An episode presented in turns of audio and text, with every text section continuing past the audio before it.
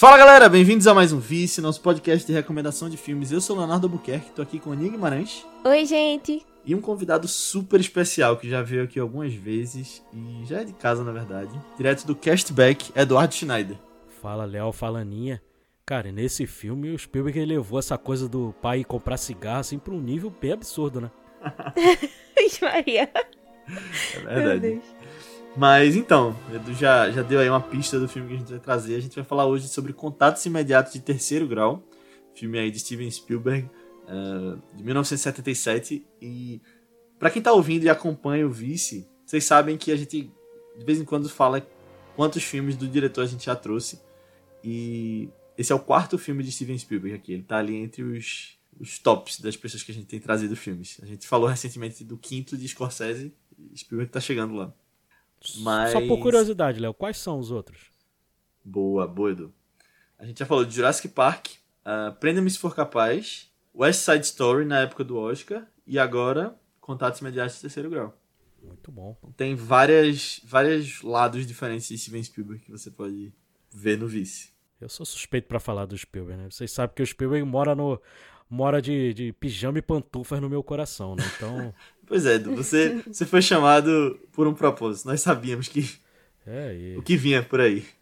Não tem como, cara. Eu já até conversei com vocês, já. O Léo já participou lá das nossas copas lá diversas vezes. A Nia também já participou lá do, do cashback, cara. É, eu não considero o Spielberg o melhor diretor que eu já vi na vida. Para mim, o Kubrick é o, o meu favorito, assim, de matéria de qualidade, ali bem pertinho do Hitchcock.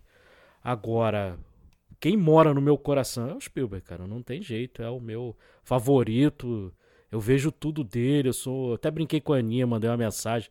Que eu sou um obcecado, tipo o Richard Dreyfuss lá no filme. Eu sou um, um obcecado pelo Spielberg. Tudo que ele fala, tudo que ele produz, que ele, que ele dirige, eu tô querendo ver. Quero notícias sobre ele. Tudo do Spielberg para mim me atrai. Então, e essa parceria dele com o John Williams é né, uma coisa absurda ah, de de maravilhosa, né?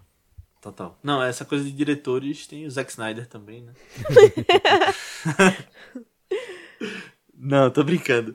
Mas isso é uma coisa que eu até tava pensando. A gente ia trazer esse filme aqui e a gente falou recentemente de é, Os Bons Companheiros de Scorsese, né? E eu tava com isso na cabeça. Que, poxa, como é bom a gente estar tá vivo na época que esses caras, esses nomes gigantes, estão lançando filmes novos ainda. E eles Sim. são contemporâneos, né? E eu acho que, assim, do jeito que a gente olha para trás e tem nomes gigantes que já se foram, Hitchcock, Kubrick, que tu falou, é, John Ford, nomes absurdos que ficaram para a história. Esses nomes que a gente tá acompanhando agora e estão mais velhos, né, infelizmente, mas eles vão, eu fico imaginando eles daqui a um tempo entrando para já entraram, mas assim, sendo vistos no passado e as pessoas lamentando por não ter coisas novas deles, né? E a gente é super privilegiado para ver um filme de Spielberg estreando agora, é, por verdade. exemplo. É, eu tô enlouquecido para ver o The Fabelmans, né? Que vai lançar Também. agora em fevereiro. Infelizmente, só em fevereiro, né? Porque esse filme é. era para chegar aqui bem antes, era para chegar aqui no, no próprio ano de 2022, por causa do Oscar, né? Mas essa coisa de lançar filme do Oscar só em fevereiro é, é meio que absurdo. E aí a gente sabe, né? A gente sabe que os meios ilegais vão prevalecer aí, porque as pessoas não vão esperar até fevereiro. Só a gente que é maluco por por cinema, né, de querer ver lá no telão, que vai assistir. A pessoa, o público comum, primeiro, o público comum não chega nem a ter acesso, né? Ele é o tipo de filme que não atrai tanto ao público comum. O pessoal quer ver aí, o Avatar, por exemplo, atrai bem mais. E já é um filme muito nichado. Aí você ainda deixa para lançar só em fevereiro, cara. Isso tem acontecido regularmente. O próprio Nope também demorou muito é. para lançar aqui. E aí, quando você vai assistir no cinema, muita gente já viu o filme. Entendeu? É muito triste isso. Não, o público que iria ver no cinema já viu, né? Porque sim, não é o grande sim. público. É a pessoa que se interessa por filme de premiação, alguma é. coisa mais. Um drama, essas coisas. Sim, sim. Mas, é, só nesse parênteses no começo, essa coisa de filme de Oscar, lançar perto de Oscar. Nomadland, é, tudo bem que foi na pandemia, né? Mas ele saiu depois do Oscar. Sim. Só, só chegou oficialmente no Brasil depois do Oscar. É muito difícil ele chegar bem antes. Eu lembro um que chegou bem antes, que foi o Infiltrados. Infiltrados chegou no cinema bem antes do, uhum. da época Não, do Oscar. De vez em quando tem. Tem, teve Guerra ao Terror que já tava na locadora, né? Uhum. Que é, já teve filme até em streaming aí. O último ganhador tava no streaming, né? Coda. É.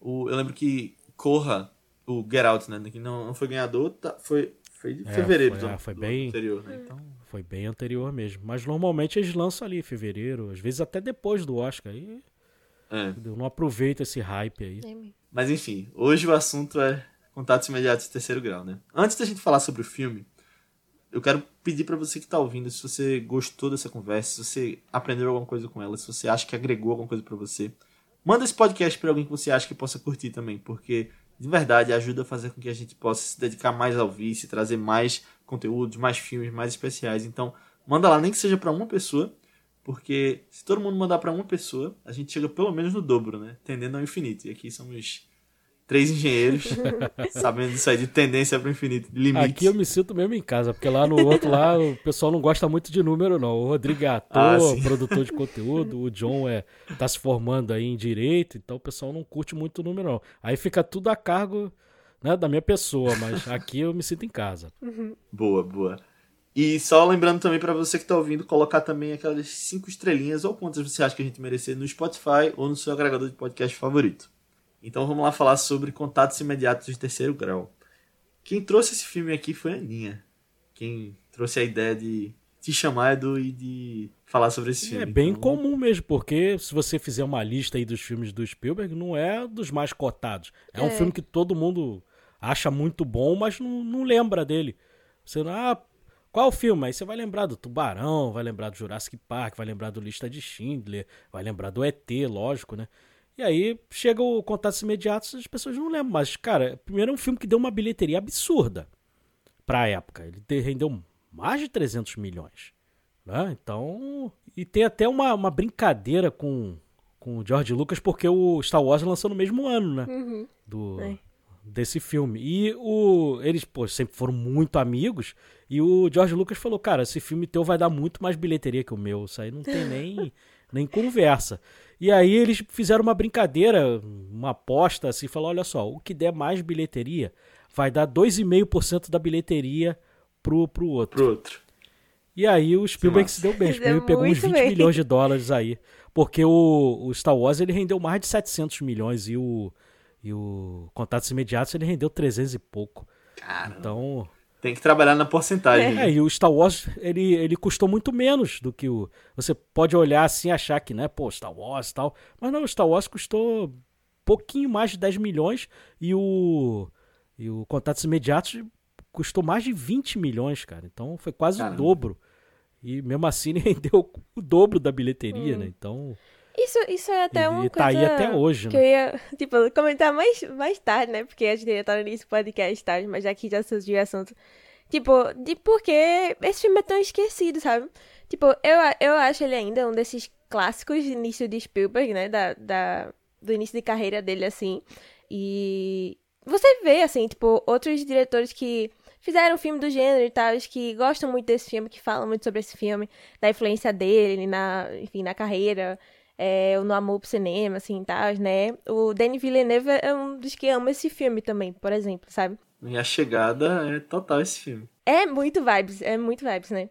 Mas, mas pro público no geral, eu não sinto que eles assistem tanto esse filme como assistem esses outros que Edu falou também, sabe? Aí eu fico pensando, nossa, por quê? Porque eu acho que eles têm uma vibe parecida ainda. É, tipo, uma vibe levinha, gostosinha, assim, sabe? Tipo, apesar de que eu acho que esse filme, ele, ele até é, puxa mais pra uma tensão, mistério, assim. Eu, menos, eu senti muito nessa reassistida, essa, essa pegada mais, hum, mais tensa, assim, no início do filme, do, do, do suspense mesmo, né, que ele vai criando, assim, no início. É, mas eu acho que isso é uma coisa que atrai as pessoas, que não, tipo, repele ou deixa ele mais esquecido ainda, sabe? É, mas eu fiquei pensando, assim, me perguntando, tipo, poxa, por que esse não é um filme que o pessoal assiste tanto? Será que é a sessão da tarde que escolheu não passar tanto ele? Ou será que, sei lá, no geral, assim, não chega tanto pras pessoas, sabe? Porque eu conversei com algumas pessoas, é, tipo, fora, assim, do meio cinéfilo também, né? Sobre esse filme, tipo, mesmo sem, sem ser necessariamente na época do podcast, sabe? E aí o pessoal, na verdade, sempre perguntava, ah, é contato do... com aquele outro filme, né? O do, sei Ai, lá, meu quarto é grau. um sacrilégio. Aí eu, não, não, é o de Spielberg, Tem o do Robert 70. Zemeckis também, né? Contato. Que é um filmaço. Não, não, mas era o Contatos Imediatos no blá blá blá, sabe? Um outro Ah, grau, sim. assim. Aí eu, Não não, não, é o de Spielberg dos anos 70. Aí, ah, não vi não. Sabe? Era sempre a resposta assim, ah, não vi não. Uhum. Aí eu fiquei perguntando assim, tipo, poxa, por quê? Será que foi porque tinha outros grandes filmes na época, sabe? Eu achei curioso isso, eu achei curioso. É, realmente. Edu viu no cinema, né, quando saiu esse filme. Não, vi nada. Não, eu, sou de, eu sou de 76, eu tinha um ano de idade. Esse aí, esse aí eu passo, mas ET eu vi. ET Boa. eu consegui. Foi o primeiro filme do Spielberg que eu vi no cinema, foi o ET. Legal. Mas ah, realmente não é um filme muito assistido e é um filme muito copiado depois do, dele ter sido realizado, cara. E, e inclusive ele serviu de ideia pro próprio ET. O, aquela cena final do filme quando eles têm o contato lá com. que eles fazem aquela linguagem de sinais, né? É, o ET olhou para aquela cena porque aquilo ali era um animatrônico. Era um boneco. Sim. E aí o ET olhou e falou: Cara, e se esse ET se perdesse dos outros? Como que seria? E aí surgiu a ideia do ET. Entendeu? Então. Muito bom. Tem, Eu, tem isso são... também. Eles são filmes que me lembram muito um do outro, sabe? Tipo, um, um pazinho assim.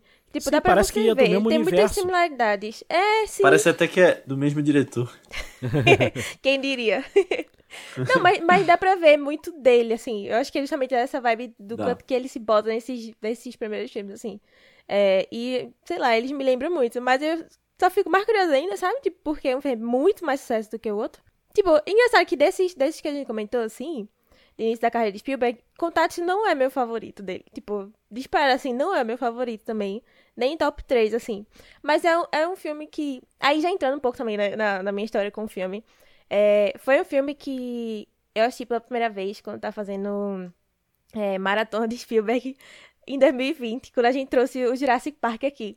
Porque eu comentei lá e vou comentar de novo. É, eu tenho um déficit meio grande, assim, com o Spielberg, filmes do Spielberg no geral, sabe?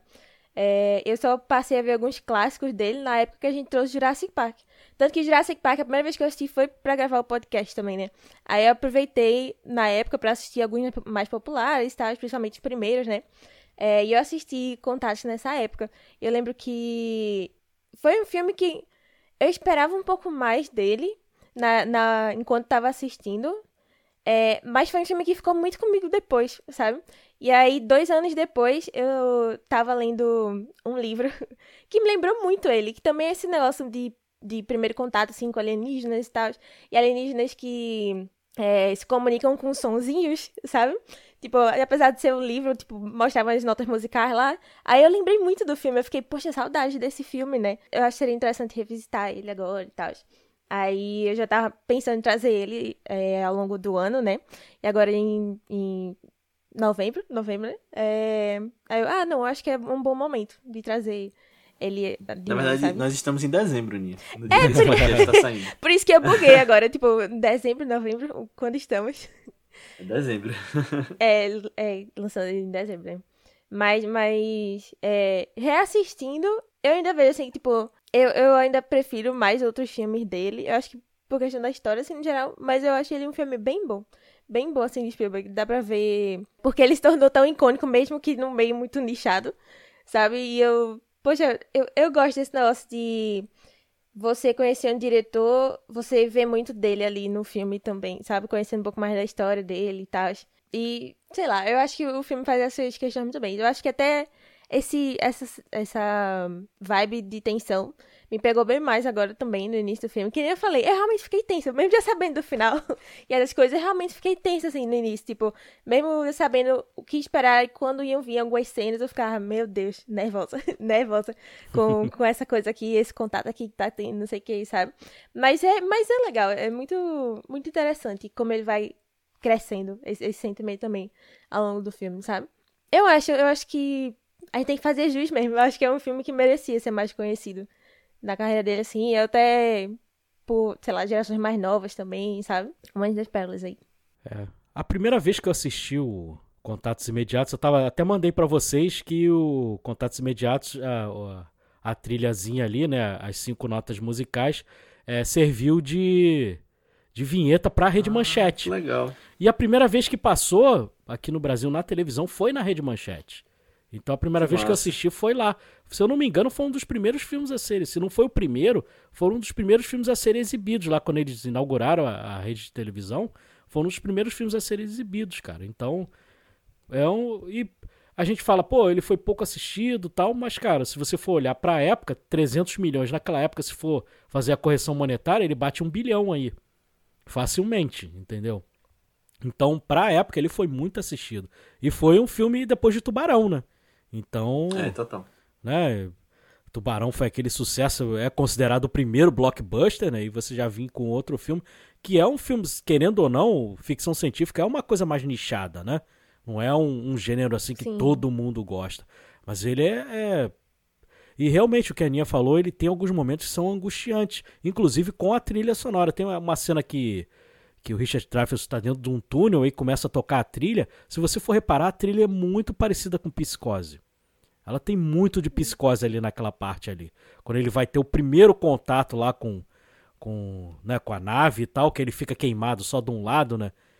Então ali você já fica meio tenso por causa da trilha sonora, cara. E o John Williams é um, um gênio, cara, porque o cara conseguiu com duas notas, né, no, no Tubarão, ele conseguiu fazer aquela música tensa. E agora aí no outro filme com cinco notas ele consegue, cinco né? Minutos. É icônica, cara. Você escuta esse não tem como você não lembrar do filme, cara. É, é impressionante. É uma marca registrada pro filme. Sei lá, o sonzinho da Dell, do do, né, do, de outras marcas aí, quando você ouve, né, uma vinhetinha, um som, cara, você ouve a vinheta desse filme você rapidamente associa. É. Isso é, é demais, é verdade, cara. um branding, né? Uhum. Do filme. Exatamente. Muito bom. Eu tinha visto esse filme só uma vez antes, mas foi no colégio. Eu lembro, eu acho que eu tinha 11, 12 anos e eu lembro que passaram no colégio. E não foi assim, na aula não, foi que no meu colégio tinha umas sessões especiais que juntava todo mundo no auditório e vamos ver filme. Hum, que legal. Aí passaram contatos imediatos. Eu lembro que passaram Goonies também nessa, nesse mesmo contexto. Oh. Só Belas que, escolhas. É verdade. É. E contatos imediatos eu só tinha visto nessa época, depois eu nunca voltei para ver. Não sei porquê, nunca deu vontade. E aí eu fui rever agora e eu lembrava de algumas coisas. Eu lembrava das cinco notas, com certeza, porque aí a gente vai vendo em outras em uhum. outras referências, né? É, faz parte da cultura pop. Faz parte jeito. da cultura pop. Ainda que eu não tivesse visto o filme, eu acho que eu saberia. Exatamente, que era é. Isso. É isso aí mesmo. E aí eu lembrava de algumas coisas específicas, algumas cenas, tipo, ele fazendo um monte de areia na, na garagem dele, na sala dele. Na sala, né? Sim. Ele, e e outras, outras coisas específicas. O final eu lembrava bem da nave descendo e, e eles abrindo aquele, aquela luz branca. Só que eu não lembrava nada da história propriamente dita pelo meio.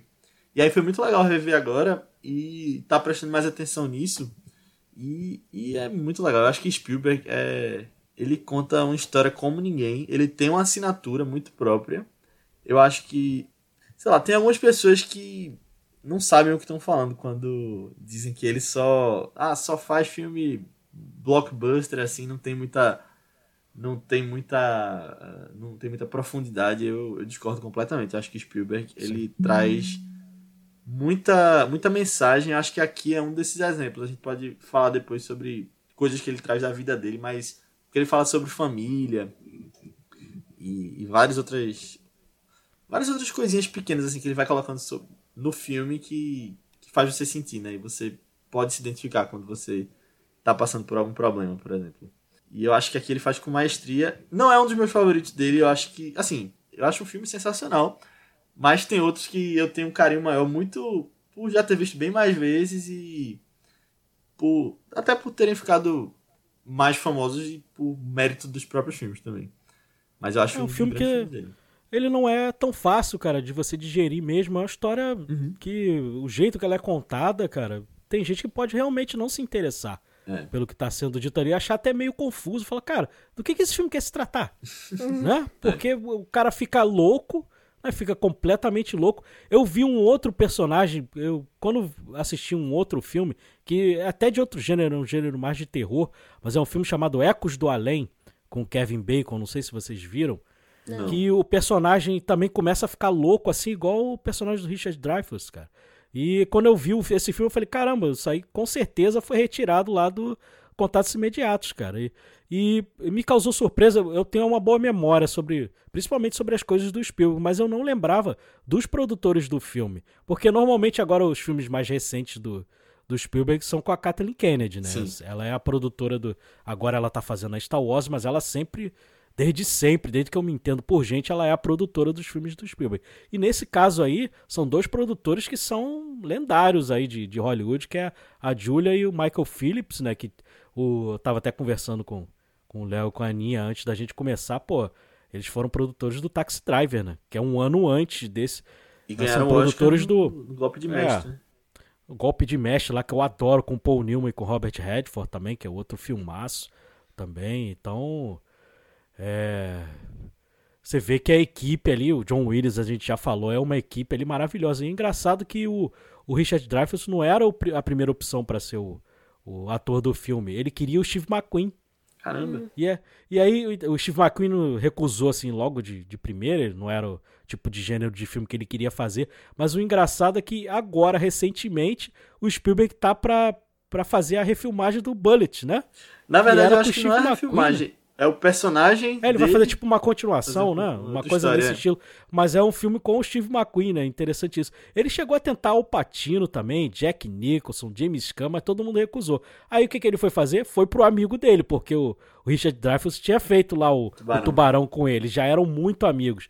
E aí o cara aceitou, cara. E, e o Richard Dreyfuss é meio louquinho mesmo. Então ficou, cara, perfeito para esse papel, porque ele é muito louco. E tem muito do Spielberg também nesses filmes, cara, da coisa do pai. É, porque o Spielberg tinha uma relação com o pai muito difícil. Eu já cheguei a comentar lá no cashback, para quem já ouviu a gente lá, mas é, para quem não sabe da história, o Spielberg tinha ódio pelo pai por causa da separação que ele teve com a mãe. E aí ele tinha. não gostava do pai. A gente vai falar mais à frente, tem até falas do filme que ele, na verdade, era tava no roteiro para ele dar um recado pro pai. Então Caramba. você vê que era uma relação bem conflituosa. Você vê isso também lá no ET, também a relação do, né, o pai tá largou a mãe, o pai tá no México e tal. E tem muito disso também, mas a relação dele, dele com o pai, e o engraçado é que essa relação se transformou, porque muitos anos depois ele descobriu que quem foi o pivô da separação não foi o pai, foi a mãe, cara. Porque a mãe se apaixonou pelo melhor amigo do pai dele. Exato isso. E aí como ele tinha uma relação, como ele tinha uma relação muito é, próxima da mãe, o pai, cara, aí que você vê o amor do pai. Aí você vê que a coisa se transforma mesmo. Porque o pai chegou e falou: "Não, é melhor que ele fique com raiva de mim Caramba. do que ele fique com raiva de você. Porque se ele te largar, vai ser muito ruim pra vida dele. Porque ele é muito apegado com você. Então eu prefiro ficar como vilão da história e você ficar bem. Então diz que fui eu que causei o problema e tal. E, Caramba. E, e vamos deixar assim. Eu queria e saber aí, qual depois... foi o filme que ele fez pra perdoar o pai depois. É, não, e depois como que ele descobriu depois que ele descobriu, aí a coisa se transformou. E o interessante é que no final da vida, os pais do Spielberg voltaram a ser casados. Eles voltaram a ficar juntos de novo, já idosos, já. Eles voltaram a ficar juntos. Para quem não, não conhece essa história, tem um documentário no, na HBO Max da vida do Spielberg que conta essa parte da vida dele. Ele, ele com os pais, com as irmãs. É, a Aninha tava falando dos filmes que viu com, do Spielberg e tal. O primeiro filme que o primeiro que eu vi foi o ET, obviamente, mas eu já assisti até o Emblem, que é o documentário que ele tem, que ele fez quando criança, porque tem no YouTube. Se você pesquisar lá o curta-metragem, tem no YouTube. Então eu assisti tudo do Spielberg. Louco Escapada, Encurralado, eu acompanho o Spielberg eu assisti tudo que ele fez, eu, eu assisti tudo que ele produziu. Porque o Spielberg também, além de ser um, né, um grande diretor, ele é um grande produtor também. Sim. Tem Poltergeist, De Volta para o Futuro, próprio Goonies, uhum. Gremlins. Então tem muita coisa boa dele também como produtor. Inclusive Band dizem as más línguas, Sim. Band of Brothers. Inclusive dizem as más línguas que alguns filmes ali foi até ele que dirigiu. Por exemplo, Poltergeist, ele não está acreditado como diretor, mas dizem que foi ele que dirigiu. Se você for olhar o filme tem muito mesmo do dedo do Spielberg. Inclusive, tem até coisas ali que você olha no Poltergeist que tem ali no Contatos Imediatos também, algumas cenas ali, matéria de fotografia também, você vê que tem muito dele ali. Boa. É, inclusive, isso de, dos filmes dele mais novo, eu tava vendo aqui a página do, do IMDB de Contatos Imediatos e ele tá acreditado como remake de um filme de Spielberg chamado Firelight, de 64. E é um filme que tem 414 notas só que pessoas deram. Então pouquíssima gente viu, aparentemente. Deve ter sido coisa que ele fez com os bonecos dele lá. Ele é, pegava, nossa, quando é... ele pegava vídeo de Segunda Guerra pra, pra montar. Sim, sim. Isso aí são esses curtas-metragens que ele fazia quando criança e mostrava uhum. pras irmãs, cara. Agora, a grande surpresa desse filme, cara, é ter o François Truffaut como sim. ator do filme, cara. Sim. Porque, poxa, eu até brinquei quando o Léo me convidou. Falei, pô, Léo, eu achei que você ia me convidar para falar sobre o Incompreendidos tal, outros filmes do, do Truffaut. Você me chama pro Truffaut, mas pro Truffaut mas como Truffaut ator, de, cara. De ator, é verdade. É.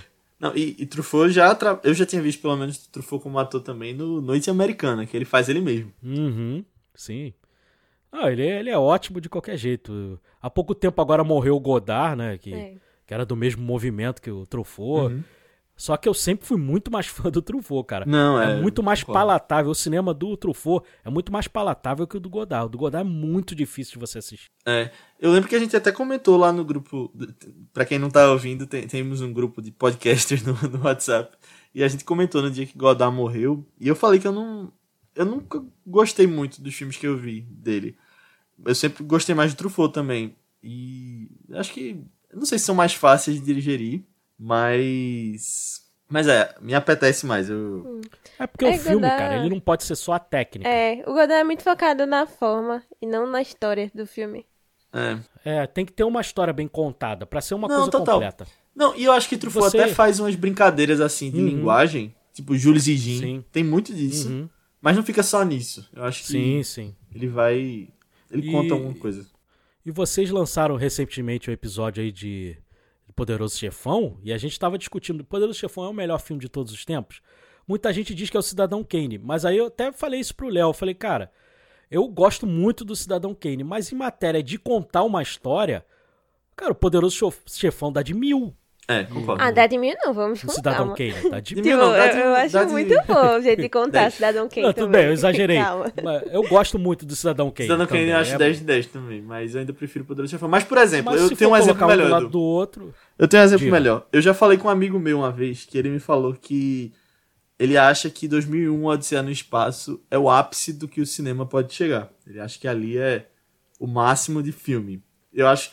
Eu, eu pra mim, eu, eu prefiro ver um filme que conta é uma história de um jeito forma. melhor como o Poderoso Chefão. É muita forma. Foi o que a Aninha falou. É um exemplo é. perfeito do que a Aninha falou.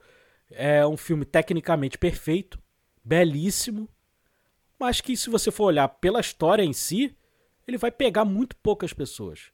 É. Já o Poderoso Sim. Chefão, ele vai né, englobar muito mais. E, e aí a gente já volta para Spielberg com outra coisa que eu, que eu vou trazer aqui fechando esse ciclo. Porque de que adianta você fazer um filme artisticamente perfeito se ele não chega nas pessoas, né? Se, se ninguém gosta do seu filme. Eu acho que Spielberg, ele é, é um cara que ele faz a arte de, com maestria mescla, e né? ele chega nas pessoas de um jeito muito fácil. E isso é muito legal. É, ele tem a técnica, né? É. tem uma técnica excelente e ele é um bom contador de histórias. Né? As histórias dele são muito interessantes. Então isso é, para mim, é o casamento perfeito, entendeu? Você desmerecer um diretor desse, cara, é puro recalque. Porque... Você desmerecer por ser popular, né? É, cara, não tem, não tem porquê. Ele conseguiu atingir um público que os outros não conseguiam. E sem abrir mão da, da parte técnica dele. Não tem como dizer que o filme é mal filmado. Pois é. Não, e, e, se ele quer, ele faz uma coisa bem mais séria. Ele faz um. Ele, ele fez no mesmo ano Jurassic Park e a lista de Schindler. Sim. Pô, a gente tá falando aí do, do começo da carreira dele, os blockbusters e tudo mais, mas ele chegou na década de 80, no início, fez a Cor Púrpura. Entendeu? É. Lá com Whoopi Goldberg, perfeita, com Danny Glover. Entendeu? Que é um filme, entendeu? Muito denso. Né? Um filme é. maravilhoso, muito bem feito. Ele fez, cara, o Império do Sol. Império do Sol lá com Christian Bale, pequenininho o John Malkovich dando um show nesse filme, então ele tem uma filmografia maravilhosa, não tem o que pois é. contestar é. não. E esse filme é muito bom. Esse filme é cara, a coisa do, do a tensão, você foi o que a Aninha falou, você fica tenso do começo ao fim. Mesmo você já sabendo qual vai ser o final, você fica tenso, você sempre acha que pode acontecer alguma coisa, cara. É impressionante isso. É verdade. Mesmo você já sabendo, você fica tenso ali. Porque a gente está acostumado a ver filme de alienígena com os alienígenas atacando é. o planeta. Né? E não fazendo um contato pacífico ali. A gente chegou a mencionar lá o contato lá do Robert Zemeckis, né? Que é inspirado lá no livro do Carl Sagan. Cara, que é outro filme também de, né, desses contatos né, com, com ETs aí que são maravilhosos também, com a Judy Foster lá. Cara, e esse filme também é um belo exemplo de, de história bem contada para ficção científica desses contatos com, com alienígena. Eu tava até brincando com vocês que se você for pegar né, pela ufologia de hoje, o terceiro grau já, já não, né? Já estaria errado, porque, na verdade, o que acontece no filme, porque algumas pessoas são abduzidas, né? Eu começo o filme eles encontrando uns aviões da Segunda Guerra É. Mundial. É bem legal esse Né? começo. Me lembrou Jurassic Park esse começo, vendo agora. É, né? Os E aí eles estão eles estão lá no México e tal, e aquela tempestade de areia e tudo mais, eles acabam encontrando um- os, os aviões lá, e os aviões funcionando perfeitamente, né? O cara olha e fala, cara, que estranho, porque isso aqui tá há tanto tempo, não tem a marca do pneu aqui, né? Porque ele teria que ter a marca, né? Do, pra ter estacionado ali, não tem aquela marca, e estão em perfeito estado, como se estivessem, né? É. é, estacionado aqui agora. Então, Uhum. e você não sabe o que tá acontecendo. Aí eles vão lá pra Índia e aí eles estão cantando a musiquinha, né? É. E aí é muito, Muito legal, legal. aquela cena, cara. É muito bem feito, cara. Agora vamos segurar esses spoilers É. rapidinho. Não, calma, deixa eu aproveitar pra fazer o Merchan primeiro, então, que a gente tem um podcast sobre Ah, contato. Há muito tempo. Boa, Aninha. não sei se foi o primeiro ano do Vice. é, que Matheus trouxe, né? Saudades, Eu Matheus. Acho que foi. Mas eu, eu- também, pra mim, é um dos filmes mais marcantes de ficção científica que já passaram pelo Vice também. É uma grande Boa. recomendação. Não, o Matheus também tinha trazido A Chegada, né? Que É. eu comentei também. lá no começo, mas esse filme lembra muito essa coisa de quando eles estão aprendendo a, língua, a língua ali no final. Enfim, sem entrar em spoilers, mas tem essa coisa da comunicação também, que com certeza veio É, daí. com certeza. E do livro, né? Também, mas acho que Villeneuve pegou muito desse filme. E, e só uma coisa também, antes da gente falar em spoilers, a gente falou que Truffaut trabalhou agora com Spielberg e no filme que a gente citou, The Fablemans, que vai lançar em fevereiro, ele tá trabalhando com outro grande diretor da história do cinema também, que é David Lynch, né? Que é ator no filme. E É, estão falando muito bem. Spielberg, né? Não, me falaram que a. Eu já vi tweet falando que a atuação de David Lynch merece ser indicada ao Oscar de coadjuvante com 15 minutos de tela. Já pensou? Imagina. David Lynch ganhando o Oscar, não como diretor, mas Não como ator. diretor, como ator. Eu sempre brinco que o David, o David Lynch é o tupete mais bonito da história do cinema. Que, ó, né? que mas- cabelo bonito. Que cara. cabelo. Tupetão bonito. Gosto muito Eu gosto muito dele como diretor. Também. É um dos meus favoritos. Já, já temos muitos filmes deles aqui. Acho que foram. te- temos três podcasts de David Lynch aqui no Vice. É, E essa coisa de trabalhar com diretor, o próprio Star Wars aí no Mandaloriano teve o Werner Herzog, né? É. é Trabalhando também Ah, lá. sim. É legal. verdade. De vez em quando os atores, os diretores gostam de fazer uma ponta assim, né? É. Scorsese, por exemplo, falou- trabalhou com Kurosawa já como ator. Sim, Sim. é verdade. É porque a gente imagina que, tipo, todos eles são cinéfilos também, né? Pra tá, pra tá vendo nisso. E aí, participar, assim, nem que seja pra conhecer alguém que você admira muito. Deve ser muito bom, pô. Ô Edu, a gente tava falando. Foi no passado ou alguns. Acho que foram dois, dois podcasts atrás, pelo lançamento aqui. Com o pessoal do Era uma Vez em São Paulo, Otávio e Pedro. E aí a gente levou, levantou o questionamento que fa falamos o seguinte: seriam Spielberg e Scorsese os dois maiores cinéfilos da história? Cara, você junta aí também o Tarantino, né? Que o Isso foi o que a Tarantino é Aninha um falou logo em tarado seguida, depois por da minha filme. pergunta. O Tarantino é um tarado por filme, cara. O cara trabalhava em locadora. É. Tu vê que os filmes dele tem muita inspiração, mas não é porque ele quer copiar, porque, cara, ele tem tanta referência Ele tem- tanta tá na coisa cabeça que ele sempre. assistiu, porque tá ali, cara, tá gravado na mente dele, não tem como tirar isso dele. Então, eu Boa. boto o Tarantino também nesse, nesse grupo aí, cara. Porque, Depois é, disso, então, a Aninha também é- botou Guilherme Del Toro. Também. É outro também, obcecado também. Spike Lee também. Spike, Spike Lee é outro também, obcecado, assiste É cinema verdade. do mundo inteiro. Ele apareceu com uma lista, né, recentemente, incluindo inclusive o Cidade de Deus, né? Que uma massa. lista lá que ele, na universidade e tal. Ele estava incluído lá. Até ele esteve no Brasil agora há pouco tempo e tal. E Foi, ele foi no perguntaram Senado, dessa né, eu acho. É, teve aqui, no, não, teve aqui no, no Rio de Janeiro, num evento também. Ele teve um evento aqui que ele deu uma palestra e tal, e ele comentou sobre essa lista aí de ter o Cidade de Deus. Ele também assiste cinema do mundo inteiro também. É, é outro obcecado aí também. Massa. Mas eu acho que a gente pode começar a entrar nos spoilers agora. Então, Aninha, pra quem não viu Contatos Imediatos de Terceiro Grau, sobre o que é esse filme? É, a gente já falou muito da história, eu acho, né? Mas dá pra ter uma noção, talvez. É, a gente vai acompanhar um, um cara comum tá só vivendo a vida dele, é, fazendo, resolvendo os B.O.s. Quando, de repente, ele teve um, um contato imediato do terceiro grau. mas, tipo, um contando, assim, uma experiência com, com alienígenas que ele não sabe. Mas, assim, ele não sabe o que, que foi aquilo. É, e ele tem uma, uma sede, assim, uma curiosidade muito grande para tentar entender o que é que aconteceu, né? E isso aí vai virando uma obsessão na vida dele. Enquanto a gente vai vendo, não só ele sendo afetado por essa experiência, a gente vai vendo que outras pessoas ali perto também foram, também tiveram experiências parecidas. É, em paralelo, a gente vai vendo é, oficiais que trabalham assim, para o governo também, na área mais de pesquisa de objetos não identificados, né? Tentando entender também o que é que está acontecendo, né? Tá vendo que está acontecendo em vários cantos do mundo. Basicamente isso, a gente vai acompanhar todo mundo tentando entender o que é que está acontecendo ali na vida, né? Mas é isso. A gente deixa aí como uma grande recomendação.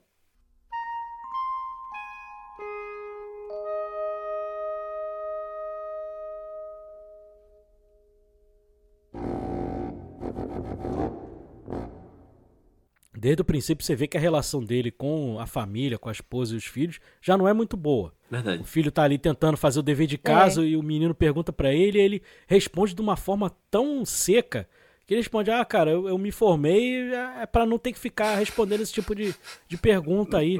Entendeu? Você já vê. E, cara, uma coisa que me chamou muita atenção: a casa é uma bagunça. Antes dele, dele ficar obcecado, você Sim, olha a casa, é. tá tudo jogado as coisas, cara, é uma bagunça completa. Então você vê que é um lar ali meio esquisito, né? Não é um lar harmonioso tal. Ele é o cara que, é, que eu conheço muitos aqui na vida real, que é o cara que é pai, cara, só por convenção. entendeu? Porque, pô, todo mundo é pai, então você é pai, mas o cara não tem vocação nenhuma para ser pai. Você vê uhum. que ele uhum. não tem paciência, a, a mãe é que tem que ficar tomando conta de tudo, e ele, cara, ele só quer é, saber da vida dele ali. Ele é eletricista, né? E acaba que depois dessa coisa dele ter o contato lá com, né, com a nave, ele fica pior ainda. Aí ele fica com uma obsessão, né? E aí ele não quer mais saber da família mesmo, cara. Ele, tem uma cena com purê de batata ali que você fica horrorizado ali, que ele tá construindo a montanha ali, né? Com purê de batata, e você olha os filhos olhando assim, e os olhos do filho começam a lacrimejar, começa. O que o filho olha pro pai e fala, cara, meu pai ficou maluco né? Meu pai ficou doidão. Uhum. É verdade. Essa cena do purê, tipo, ela é uma das mais icônicas do filme que você mais vê sendo reproduzidas em outros cantos como referência, né? Mas eu acho ela realmente uma das mais impactantes, assim, do filme, sabe? Que você olha assim, tipo, das mais chocantes, pelo menos pra mim, foi que você olha assim e você vê, véi, Tá a que ponto chegamos, sabe? A que ponto chegamos? Ela parece realmente um rompimento ali da, da família com ele. De, meu Deus, o que que aconteceu aqui? Tá, tá um negócio muito, sabe? Muito sério, muito intenso aqui. É, e ele não, não, não, percebe tanto que ele vai fazendo essas coisas, né? E depois meio que só vai piorando a situação. Mas acho que esse é o primeiro grande choque, assim, do familiar que a gente vê dele, né? É, é bem legal essa cena, o jeito como é. Tipo, a, como, como ela vai ficando bem tensa também. A gente vai sentindo o peso dela. À medida que. Começa, tipo, com algo normal, sabe? Ele só botando um purê no prato. Aí a gente vai vendo que, tipo, meu Deus, não é só um purê no prato, sabe? Tem muito mais camadas ali. Aí é, é muito boa essa cena. E é engraçado que o filme ele começa não mostrando a família, mas mostrando o menininho lá, o Lourinho, o Barry, né? Lá é... ele, ele tendo a curiosidade também, ele é, um, ele é o primeiro a ter contato ali. Tanto que a mãe acorda assim, ele tá lá do lado de fora da casa. À noite, assim, já bem de noite. E, Filho, o que, que você tá fazendo aí? E ele rindo e saindo andando. E, cara, eu olhei aquilo ali, depois você olhando, vendo a, o resto da, da, das outras coisas que o Spielberg fez, é, aquele menininho me lembra muito a menininha lá do Poltergeist, cara. Que também some, vai para dentro da televisão. Aquele menininho me lembra muito ela também ali. Você vê que tem uma, uma certa inspiração ali depois para é. obras futuras. Não, e hoje a gente tem Stranger Things que copiou essa mesma cena, né? Ah, na segunda sim. temporada. Sim. Claro, fazendo homenagem, mas. O Stranger Things copia muito dos Spielberg, cara. As bicicletas do ET, né? É. São absurdas ali, cara. E aí é engraçado que você começa. As pessoas, né, obviamente, hoje estão mais habituadas com Stranger Things. E aí vai ver o filme do Spielberg e olha e fala, poxa, mas. Isso aí eu já vi, cara. Já vi não tem muita graça, isso aí eu já vi. Eu, eu me lembro quando vocês gravaram o episódio de Cidadão Kane. Eu não me lembro se foi o Matheus que comentou. Ele falou, cara, isso aqui parece que eu já vi isso em outros lugares. E aí acho que Mas foi o Léo que falou. O Léo que falou, cara, não é que você tenha visto em outros lugares. Na verdade, a inspiração foi aqui. Uhum, entendeu? Então. É. e é a mesma coisa com, com essa coisa da cultura pop. Tudo que o Spielberg fez, o George Lucas, está muito enraizado com, com as obras deles. Então não tem como não copiar. Total. É. Não, bicha, mas essas cenas da mãe sempre me deixam meio. Mulher, controla mais teu filho, pelo amor de Deus, sabe? Porque o bicho é tipo, ele só ele correndo pra mato no meio da noite e ela, filha, pro que você tá indo? Tipo, tranquilo assim, sabe? No primeiro ali. andar. Eu pulo a janela, Já cara. Já pulava a janela, né? Ah, eu saía é. lá, saía correndo atrás do meu filho, tá louco, tá cara. Pô, e ela tranquila Nossa. chamando. Mas, mas se você for olhar, vocês, pô, já devem ter visto de festinha infantil aquela mãe, aquele filho levado pra caramba. Cara, Sim. o moleque tá botando fogo na festa. E, a mãe e ela tá assim: Guilherme, ô Guilherme. Guilherme, senta aqui, meu filho. Pai, ele é muito levado. E ela tá lá comendo salgadinho, tá nem aí, cara. É a mãe do Guilherme. É igualzinho, cara. É igualzinho essa mãe aí. Ela é totalmente desligadona, cara. Ela só fica desesperada quando o moleque é abduzido. Aí já era. Entendeu? Aí vai fazer o quê? Né? O desespero é dela bate muito tarde no filme. É. Tem uma cena que eu achei incrível, que eu não lembrava que acontecia nesse filme, mas quando eu vi agora, eu fiquei, caramba, isso é cinema, sabe? Que é quando ele tá construindo um monte dentro de casa, com aquelas coisas que ele vai pegando do lado de fora, e aí você vê a televisão passando, mostrando os militares e ele falando no telefone com, com a esposa, eu acho, ou com é. Tá resolvendo alguma coisa. E aí você vai vendo as duas cenas ao mesmo tempo e, e ele de um lado e a televisão do outro. Ah, tem, eu adoro quando tem metalinguagem assim, cara. O, uhum. Nesse filme tá, tem uma hora que tá passando os 10 mandamentos. Né? É verdade, é. ele fala. É, Esse filme, filme, tem 4 horas, vejam só os 5 primeiros mandamentos. É. então. Sim. Eu gosto quando, quando tem o um filme dentro do filme, assim, acho bom barato. É legal mesmo. Esse filme tem isso. É maravilhoso. Não, essa, essa dos cinco mandamentos eu achei muito engraçado.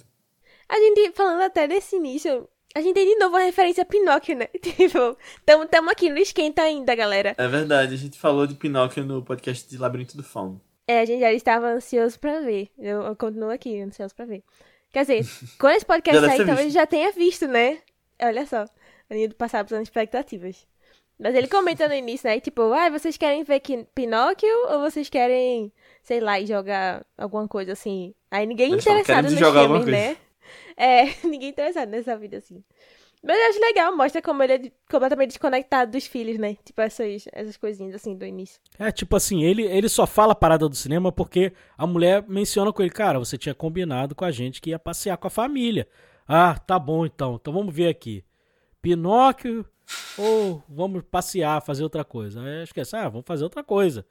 Aí ele, porra, não, mas Pinóquio é muito melhor. Tipo assim, ele tá querendo impor o gosto é. dele porque ele não tá afim de fazer outra coisa, entendeu? Porque lá no cinema é. provavelmente ele vai botar as crianças sentadas lá, vai, vai comprar dormir. pipoca e vai dormir. entendeu? Então eu estarei aí, cara.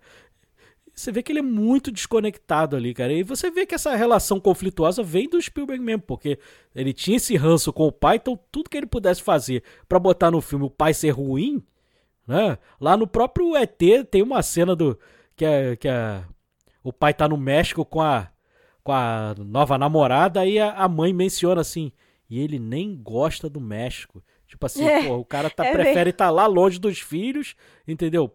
Mas, pô, os filhos que se dane. Então ele tinha essa relação muito conflituosa. E nesse filme, assim, é bem exagerado, cara, até.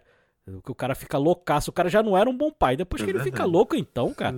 Aquela cena, a cena que é. o Léo mencionou dele, dele tá, sai tacando terra pra dentro de casa, cara, é chocante. E aí, cara, tem uma, uns patos lá da vizinha, ele começa a arrancar a cerca do pato, cara. Né? E os patos é ficam soltos. Cara, o lixo. É, cara, uma... Não, a do lixo é muito boa, que ele, ele fica com o gari, assim, os dois puxando, aí ele puxa e joga no chão e depois leva o lixo. É, em vez de esperar o cara vê que o cara tá totalmente pancada da cabeça, cara. Ele, uhum. é. e, e, você não sabe exatamente o que tá acontecendo ali. É alguma influência? Aí, a primeira vez que eu vi o filme, eu fiquei pensando: será que é alguma influência maligna? Entendeu? Que uhum. vai né, causar ali. E até o momento final ali, você fica meio tenso ali, não sabendo o que, que pode acontecer ali, cara. E os militares sempre né, querendo acobertar as coisas. Tanto que, é. não, o que, que a gente pode fazer para isolar essa área aqui? Não, vamos inventar aqui alguma coisa aqui, uma doença. Não, mas vai ter sempre um maluco aqui que vai querer passar e não sei o quê. Não, mas vamos inventar uma catástrofe, então, né? Aí inventa lá o negócio do acidente lá com, com o trem lá, que aí vazou um gás tóxico. Aí os caras chegam a jogar o gás para desmaiar o gado, cara. Aí eles passam na estrada, o gado tá todo desmaiado. Você é. acha que tá morto, né? E até você aí depois ele fala, ali. né? E aí, cara, me lembrou muito uma cena, as coisas que a gente tem visto no Brasil, essa coisa do negacionismo. Porque tem uma cena que, que o Richard Dreyfuss está com a mulher dentro do carro, né? A mãe lá do Barry. E aí ele falou: Não, cara, eu não acredito em nada disso. Não, isso aí pra mim é tudo balela. E aí, no minuto seguinte que eles falam isso, os dois vão e botam a máscara.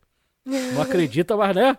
É tipo o é. negacionista aí que não acredita na vacina, mas quando a vacina saiu, tava lá tomando escondido, né?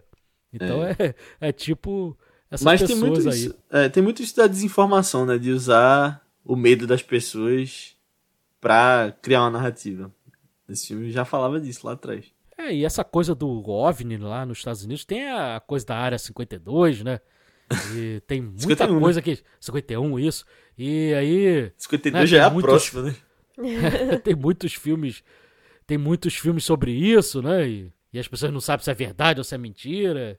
Eu gosto do começo, que é, é, depois daquela cena dos aviões, aí tem a, a, uma estação de controle. E aí eles falam, você quer. É, isso aí não fez o menor sentido, porque. É, pelo menos na minha cabeça, porque ele fala, você quer declarar que viu um OVNI. Mas OVNI é objeto voador não identificado, né? Em inglês, UFO é uhum. un, Unknown Flying Object, deve ser a mesma coisa. E aí ele ele fala, eu não sei como reportar. Isso aí é um OVNI, então, né? Se você não sabe como reportar. Uhum. Sim. Eu achei engraçado. É engraçado quando ele, o cara mostra a foto lá, né, na reunião deles. Isso aqui ah, é, é, uma, né, uma nave espacial. Não, isso aqui é um frisbee que meu filho jogou e batemos na foto é. na hora. É, é, e recentemente a gente assim. passou por, um, por umas notícias de umas luzes aqui, né, que os aviões estavam vendo, que ninguém sabia o que era. Algumas semanas sim, atrás. Sim. Não deu em nada ainda. Ainda. Uhum. É, foi lá em Porto Alegre, não foi? Foi, foi no Brasil, não lembro. Acho que foi lá em Porto Alegre. Eu cheguei a ver as imagens. Cara, mas não achei nada demais, não. Pelo que eu vi na imagem ali, parece uma coisa normal. É, de vez em Entendeu? quando tem, né? Uma dessas que o povo fica falando que viu alguma coisa. Uhum. Eu gosto muito da fotografia desse filme. Não sei se vocês. Uhum. Eu gosto muito da fotografia. Tem uma cena que.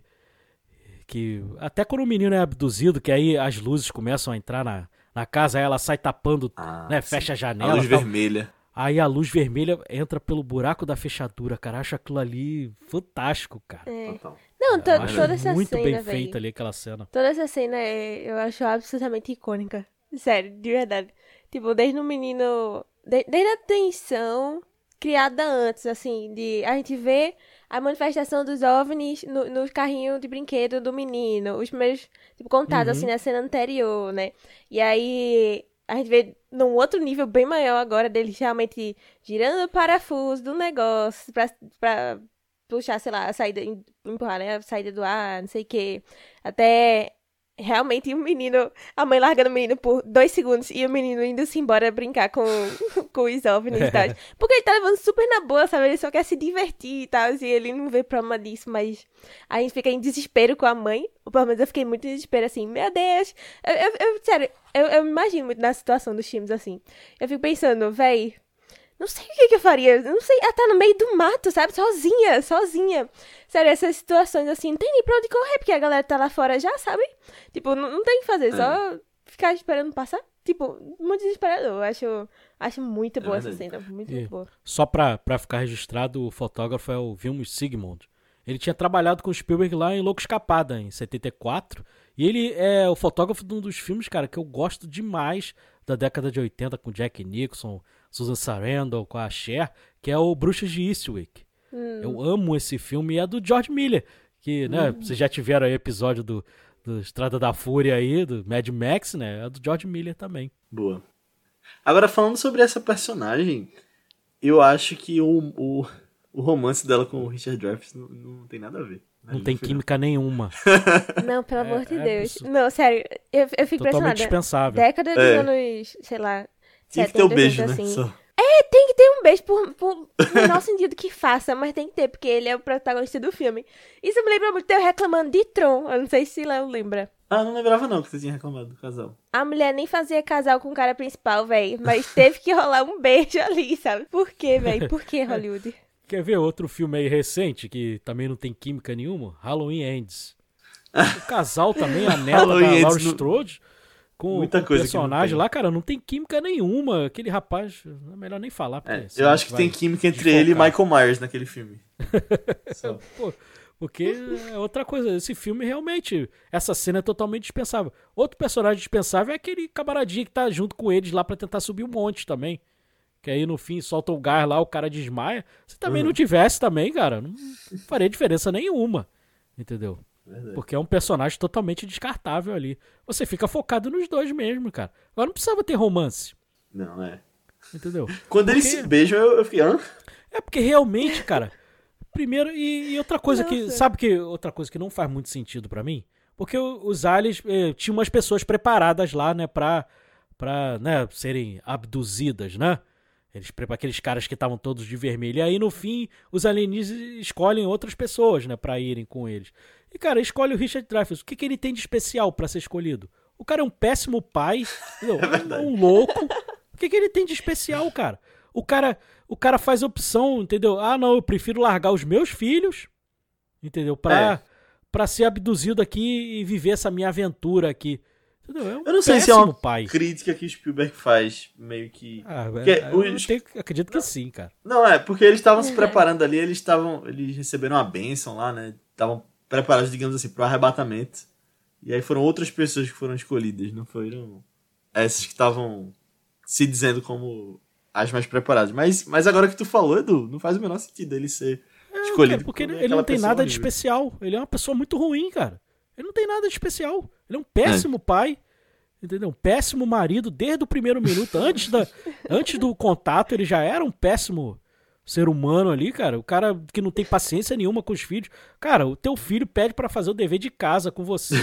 Você responde Devia ser sua obrigação. Né? Não, cara, é. qualquer pai fica feliz de você estar tá ali naquele contato ali. Por mais que você esteja cansado. Cara, eu sou pai. Entendeu? Quando meu filho quer brincar comigo, eu posso estar tá morto de cansado. Cara, que eu vou brincar com ele, cara. Não tem conversa. É aquele momento que você tem junto ali com ele, que você chega do trabalho, você quer, né? Você tá sem ver seu filho o dia inteiro, você quer estar tá ali com o filho e o cara Entendeu? Por isso que eu brinquei lá na uhum. entrada. Ele, ele levou o nível do ir comprar cigarro muito longe, né? Porque ele foi para outro, outro sistema solar, de repente, foi. sei lá. Foi, e pior que justamente ficou muito mal resolvido. É, essa, isso é nossa família, porque justamente, é, tipo, parou na, na cena que ela falou do telefone. Ele nem respondeu direito porque ele ficou obcecado com a TV depois, sabe? Então, tipo, Sim. nunca teve um fim assim dessa questão familiar. Agora, eu acho que Spielberg não era pai ainda, né? Nesse filme, então talvez tenha. É, acho que não. É, ele foi casado com a Amy Irving, né? A Amy foi. Irving primeiro. E depois a, e depois a esposa dele é, é a lourinha lá do, do Tempo da Perdição, né? Que ele se apaixonou. É, ele se apaixonou por ela durante as filmagens do, ah, do segundo Indiana Jones. É, ele até Legal. brinca, tem no, nos extras do, do DVD, ele brincando com ele falando, pô, o Indiana Jones é que beijou a, a mocinha, mas quem casou com ela fui eu. Ele Legal. No, no, é a cara de Spielberg esse comentário. É, e ele, ele é se apaixonou por ela, mesmo é. assim, tu vê que eles estão casados até hoje, até cara. Até hoje, que massa. É. é. E não, é, o primeiro casamento dele foi em 85. Então foi bem depois desse filme. É, sim. Ele é casado com a Amy Irving lá do, do Carrie a Estranha. Carrie, uhum. é. Ele conhecia porque era amigo de Brian De Palma. Sério, eu, eu adoro esse relacionamento dele. Começando assim. os filmes. A gente falou de John Williams lá no começo, mas eu, eu quero frisar aqui novamente que grande parte da, da maestria desse filme se deve a John Williams, eu acho, porque não, não é só uma trilha como as outras que ele faz, que sempre são maravilhosas, mas aqui tem momentos que o filme para e fica só a imagem e a trilha dele. E muito está sendo feito só com aquelas cinco notas, né? O tan, tan, tan, tan, tan. E ele brinca com aquelas notas dentro da trilha, dentro do filme, e a própria conversa entre os humanos e as naves é uma música também da trilha sonora. Aí eu queria te falar um negócio, Léo. A gente quer, né, da área de exatas, é. Em, em, estatística, se você pegar essas cinco notas aí, aí eu fui fazer um teste para ver quantas combinações dariam. Cara, dá mais de 130 mil combinações que você pode Caramba. fazer com cinco notas. Entendeu? Então é bem interessante aí essa, Genial. essa coisa. E realmente essa trilha aí é... Você junta essa trilha. Claro, ele tem trilhas maravilhosas. Eu há pouco tempo fui num concerto com que só tocou John Willis lá em homenagem ao, aos 90 anos dele. E infelizmente não tocou do Contatos Imediatos, mas. Cara, Como você assim? pega essa. Essa é a do Tubarão, para mim, são, são filmes que a trilha define o filme. É, É. totalmente. É. A do Superman é maravilhosa, Star Wars é linda, Jurassic Park tá no nosso coração, né? Do ET, né? Você vai lembrar das Você tem uma favorita, voando. Edu? Uma música favorita de John Williams, entre esses temas? Cara, a minha favorita é a do Tubarão. Eu acho a do Tubarão a coisa mais genial do mundo, cara. Porque é um filme que tem tantos problemas, né, para sair, porque aquele animatrônico lá não funcionava direito, né? O Tubarão ele teve que mostrar pouco justamente porque não funcionava direito. Se o filme não E aí tivesse uma ainda. trilha, né, se não tivesse uma trilha pra, né, brilhantar aquelas cenas ali, claro que tem umas atuações também fantásticas nesse filme. Ele, o filme é muito bem dirigido. O clima de tensão é absurdo, até por mostrar pouco, né? Ele conseguiu fazer, criar, dar dificuldade, ele, né? Fez a, a facilidade pra ele, mas a- esses, esses dois, cara, definem o, o Contatos Imediatos e o Tubarão, def- a música define o filme. entendeu? Mas pra mim a do É Tubarão ainda é mais icônica. Boa. Se você tocar do Contatos Imediatos, é, muita gente vai lembrar, mas o Tubarão todo mundo vai lembrar. 100%.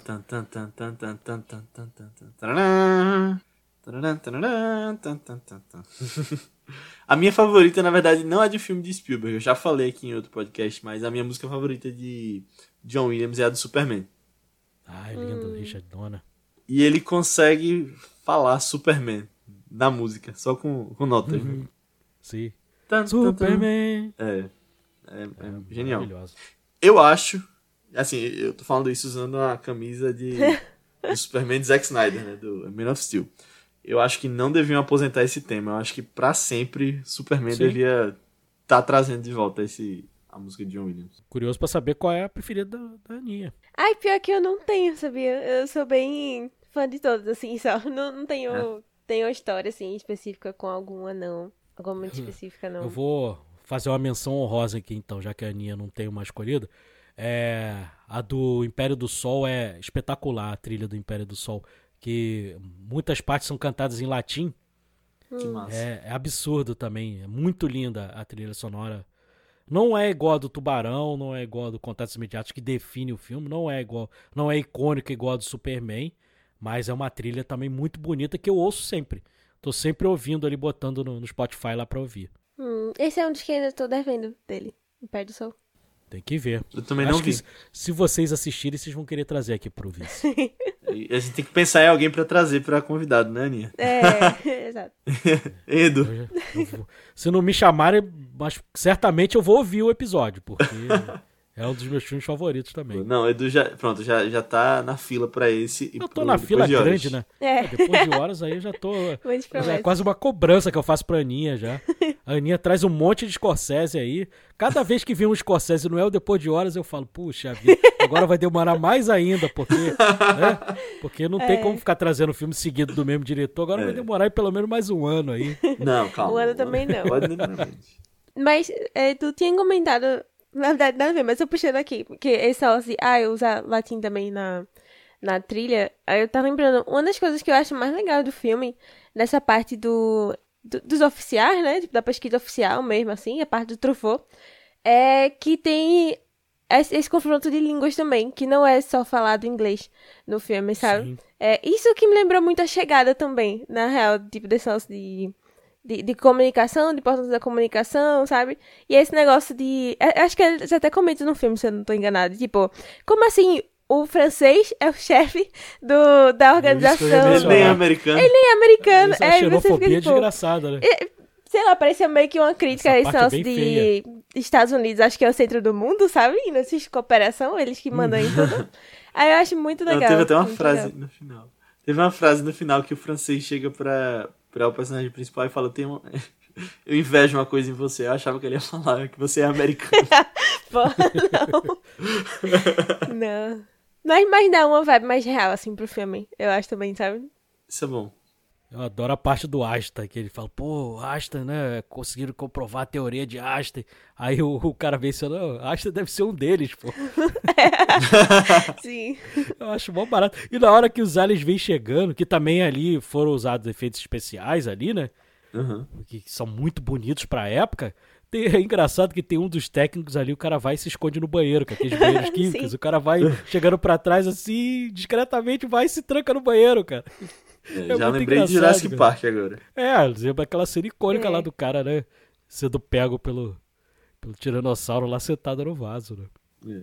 Tem mais uma coisa que eu queria falar dessa coisa do pai, da frase lá quando ele, o menino Ah, tá brigando com o pai, e aí ele fala, seu chorão, seu chorão. No documentário lá do Spielberg, ele menciona que essa frase foi pro pai dele. Caramba. Entendeu? Que ele tava querendo atacar o pai. Aí você vê como é que era né, essa relação bem conflituosa que ele tinha com o pai, cara, que Exato. transpunha pros filmes dele, cara. Você vê, a gente tava falando mal aqui. Pô, por que, que esse cara foi escolhido? Porque propositalmente ele é uma pessoa ruim. Entendeu? Porque o Spielberg quer retratar o pai como uma pessoa ruim. Entendeu? Não como uma pessoa, um pai ali cuidadoso e tal. Depois de muitos anos é que você vai ver filmes ali que o pai se dá bem com o filho. Mas nos primeiros filmes do Spielberg você pode ver, cara, é batata. Hum. Os filmes dele, o pai é a pior pessoa que tem no filme. No ET o pai verdade. nem aparece. É engraçado porque no ET, né, o- os adultos só aparecem praticamente da cintura pra baixo, né? Tipo lá no, no desenho do Snoopy, os adultos não aparecem. Só a mãe que verdade. aparece, mas quando ela aparece, ela aparece na altura das crianças. Né? Que Então, massa. Mas eu, o pai é uma figura odiosa, é pra você odiar mesmo. Sim. Porque o Spielberg quer que você odeie o personagem do Richard Dreyfuss e quer que odeie o pai dele também. Eu fico pensando onde será que na carreira dele ele perdoou o pai. Eu falei naquela hora, mas tô tentando achar aqui no meio dos filmes dele. Onde deve ter sido. Já é uma coisa bem mais recente, cara. Do, É, talvez 2000 ali do. cá. Talvez do resgate do soldado Ryan pra É, frente. eu, eu eu tinha visto algum canto, eu não lembro se foi no documentário, que o Resgate do Soldado Ryan, o pai dele lutou na guerra, né? É, e aí Resgate do Soldado Ryan Uhum. trazia meio que essa memória Ele é assim, de do família pai. polonesa, é né? uma memória boa assim pro pai também, né? Tipo uma homenagem depois disso tudo, né? Hum. Resgate do Soldado Ryan é um dos meus filmes favoritos de Spielberg. Talvez Aquela- o favorito. É. A cena na Normandia talvez seja uma das cenas mais icônicas ali. Acho que é top 5 da história do cinema pra mim. A cena da chegada na Normandia. É, é muito absurdo ali. Vendo no cinema. Você vendo em casa já é um absurdo, né? De bom. Total. Mas você vendo ali no cinema. Porque na época eu acho que nem tinha cinema IMAX aqui no Brasil. Não, tinha não. né? Nem tinha. Eu assisti no cinema com um som bom, já foi uma coisa absurda. É, é um filme que se relançasse aí no IMAX eu gostaria de ver, Hum. Também. né? Porque seria... Total. Eles estão fazendo esses relançamentos, teve o Avatar, teve o ET agora aí há pouco tempo, vai ter o Titanic ano que vem. Ah, não. Né? De repente o Resgate do Soldado Não. Acho que Ryan de certeza vai vir. Ó, Resgate seria uma boa Ryan. pedida. Ele é de Vai ter até o 98. Crepúsculo. Então ele vai Esse fazer crepúsculo tá aí, né? 25 anos 25 anos. ano que vem. Então pode ser. Ah, acho que chega. aí, né? Acho que chega. E a lista de Schindler vai fazer 30, então talvez chegue no cinema também. Lista de Schindler eu vi no cinema. Queria chorei, chorei demais vendo esse filme. Eu sou descendente de judeu, né? Ai. Então é uma coisa bem, Legal. bem pesada pra mim Pesado ali, ver aquelas cenas ali. Apesar que minha família não sofreu, porque a minha família que ficou lá, o meu avô foi o primeiro a nascer no Brasil, Hum, meu avô materno. Mas E a minha família que da ficou... guerra. Não, veio, veio antes. Veio antes.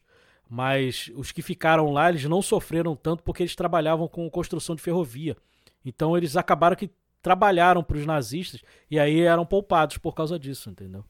Por Caramba. trabalhar, porque eles eram especializados na parte de ferrovia e aí conseguiram se safar ali. Porque em qualquer lugar, ah, eles matavam o judeu, mas tinha os protegidos dele, até, até entre os judeus, entendeu? Então, a própria ditadura militar aqui no Brasil tinha, tem uma história que o Roberto Marinho fala que não mexa com os meus comunistas. Porque ele tinha alguns, ele tinha alguns que, eles, que ele poupava, entendeu? Porque eram do círculo de amizade dele. Então sempre tem essas É. coisas, né? Verdade. No final das contas, o que fala mais alto é o dinheiro, né? É, exatamente. É isso aí. O clima que a gente tá terminando o podcast. É, terminar, terminar pra cima porque voltaram as pessoas, né? As pessoas voltaram, né? Os Uhum. que tinham sido abduzidos, né? Inclusive o menino Barry, né? Finalmente a mãe vai, vai reaver o menino. Espero que ela não tenha perdido de novo, né?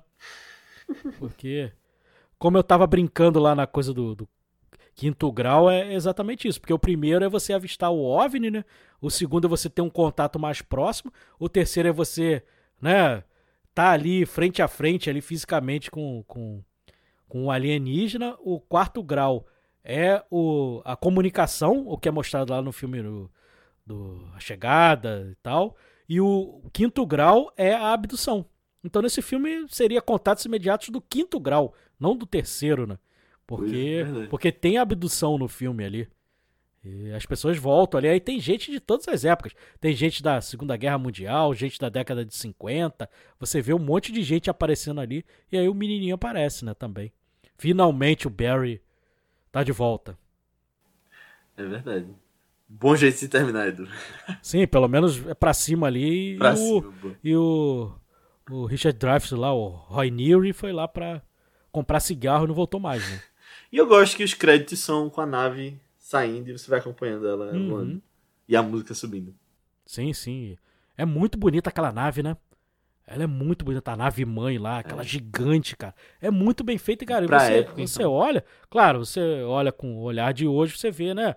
Que tem alguma coisa ali, mas. Mas, cara, pra época é uma coisa fantástica, é muito bonita. É muito verdade. bonita.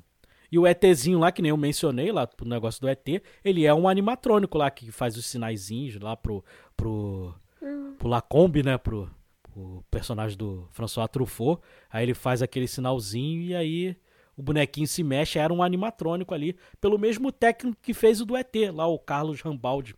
É o mesmo cara que fez a, o animatrônico do ET. Porque o ET ele tem- tinha duas coisas, né? O ET ele, ele tinha um animatrônico e tinha o, a pessoa mesmo dentro da fantasia. Que inclusive era um menino que tinha nascido sem as pernas. Caramba! Era um menino que tinha nascido sem Sabia as pernas. É. E o animatrônico, tem uma cena que a personagem da Drew Barrymore vai falar assim, mas ele tem os pés feios, não tem uma cena que ela fala assim? Então, os pés feios, na verdade, eram os fios que estavam aparecendo. Ela tinha mencionado o boneco, não... Caramba. E aí ficou tão bom, ficou tão natural aquilo ali que o Spielberg falou, não, deixa rolar. Deixa Que rolar, que ficou ótimo ali ela falando. É, e eles filmam o pé do ET lá, porque realmente o pé do ET era horroroso, né? Mas é, é o mesmo, é o mesmo técnico, né? Boa.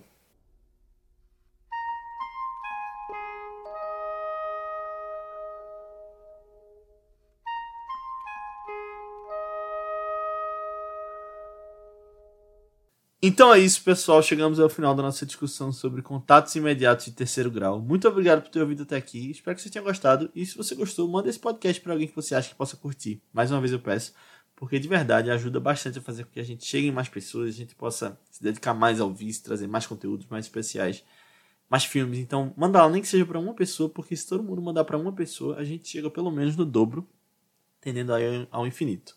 E coloca também quantas estrelinhas você acha que a gente merece lá no Spotify e nos outros agregadores de podcasts. Você pode vir falar com a gente sobre feedback sobre o episódio, comentários sobre o filme, ou até sugestões de próximos filmes, lá no nosso grupo do Telegram. O Edu tá lá. É um grupo que tem crescido cada vez mais com pessoas que têm falado sobre o que têm assistido, sobre notícias, sobre filmes. Então, só pesquisar por ViceBR, você vai ser muito bem-vindo lá. E você pode falar também com a gente nas nossas redes sociais, que são ViceBR também, no Twitter, Instagram, Letterboxd, Facebook, YouTube. Qualquer lugar que você pesquisar, manda lá uma mensagem pra gente, segue a gente que a gente responde. Ou nas nossas redes pessoais, que são, Aninha, qual é a tua? No Instagram tô como underline Aninha Guimarães e no Twitter Marvelous MS Ana. Boa, eu tô como Léo A. Albuquerque, tanto no Twitter quanto no Instagram. E Edu, onde o pessoal pode te encontrar e encontrar o Castback? Fala um pouquinho também sobre o que é o Castback. É, o Cashback é um, um podcast que fala efetivamente praticamente de cinema, né, de cultura pop. Algumas vezes a gente fala de série também, mas é praticamente só cinema mesmo. E aí você pega filmes antigos, filmes que são blockbuster aí, os- o hype do momento também a gente tá sempre falando. E a gente tem ido a muita cabine de imprensa também, então a gente tem sempre as nossas resenhas lá do filme que tá lançando no cinema. Na semana que normalmente a gente assiste, já assistiu antes, então você consegue ali, ah, o que, que eu vou assistir no final de semana? De repente você olha lá o nosso, nosso Instagram e você vai né, poder escolher ali o filme que você vai querer assistir.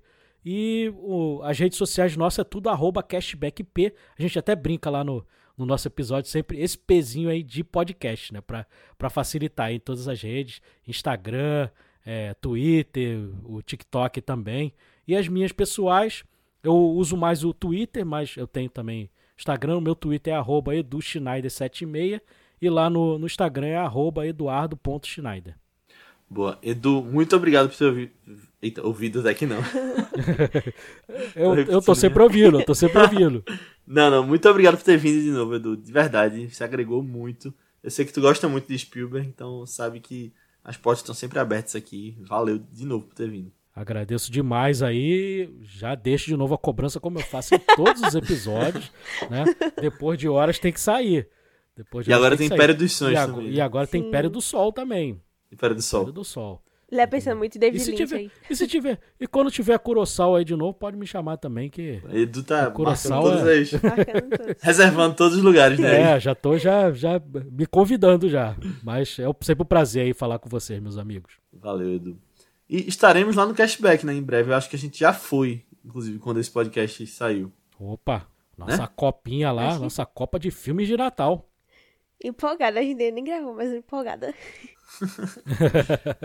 Boa. Essas copas são mó barato, cara. Tanto pra quem participa quanto pra quem edita também. O editor se Ah, diverte. imagino. O editor se diverte, é mó barato. Aquela das, das mulheres brucutu foi muito engraçada. E os Aquele critérios que a gente usa pra É, o, escolher. o né? melhor são os critérios, né? Você vai perceber lá. O critério é não ter critério, entendeu? Então, Ah, você pode adotar o que você quiser. Desde uma sobrancelha, entendeu? Feita até uma uma, uma Tocando vestimenta violão da no pessoa. Instagram, né? Entendeu? Ou simplesmente, ah, porque eu gostei mais desse mesmo, e é meu favorito, e dane-se. Não quero saber a opinião de vocês e vou votar nesse. Às né? vezes tem uns TikTok de academia, né, no meio. Sim, sim, pô. A do Léo, a coisa do TikTok. O, pra quem não, não ouviu lá o nosso episódio, o Léo. O Rodrigo é mega fã do, do- da franquia Rock, é o filme favorito da vida dele. E aí o Léo mete. Pô, o, o Rock não passa do TikTok de academia, pô. Meu Deus. E aí foi, cara. Todo mundo lembra disso até hoje lá. Qualquer episódio tem alguém lembrando do, do TikTok de academia que ficou demais, cara. Boa. Mas antes da gente ir, eu vou falar um pouquinho sobre o filme da semana que vem. E a gente falou desse filme que termina com eles indo pro espaço, né? Acho que a gente pode partir daí. E a gente vai acompanhar duas histórias. Uma é de uma moça que ela quer ter um cargo importante, ela quer treinar para uma posição muito importante. Ela ela passa o filme treinando junto com o mestre que acaba deixando ela distante de, do rapaz que ela gosta. E do outro lado a gente vê esse rapaz que ela gosta em uma batalha atrás dos rebeldes da resistência que estão resistindo à volta de um grande império que já foi forte muitas décadas antes. E a gente vai falar sobre Star Wars, Os Últimos Jedi. Rapaz, esse, esse é polêmico, Polêmico. mas eu já digo aqui que é um dos meus favoritos.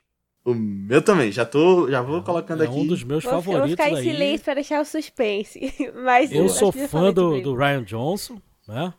Ryan Johnson que tá voltando aí com Glass Onion, né? Agora no final do Eu- ano. É. Então, Knives Out, Knives Out 2. quero que me marque lá que eu quero ouvir. Esse aí eu quero ouvir. Boa. Não, e é um filme que tá fazendo 5 anos agora, né? Em dezembro. Então tá bem redondo aí o, quando a gente vai falar sobre ele. Boa. E, e percebam que eu já coloquei o Kylo Ray aí no meio, né? Ai, sim. Quero discutir. Sim. Ah, não, esse é o filme do Kylo Ren, pô. O filme dele. Saudade. Eu Boa. gosto demais do ator. Eu gosto Não, não, Kylo dele. Ray. Eu tô falando do, Ah, do tá. chip. Sim, sim, é. Ah, tá, tá, tá. Não, mas o Kylo Ren, o, o Adam Driver, ele surgiu ali, né? E ele é muito Adam bom. Drive é bom, muito bom. É o que o pessoal brinca, né? Que é o galã feio, né? É. Ele é Boa. feio, mas ele, mas ele é um cara é interessante, né? Então. ele não é aquele padrão de beleza, né? É. Mas é um grande ator. é isso, pessoal. Então assistam lá e até semana que vem. Tchau. Tchau. Valeu, galera.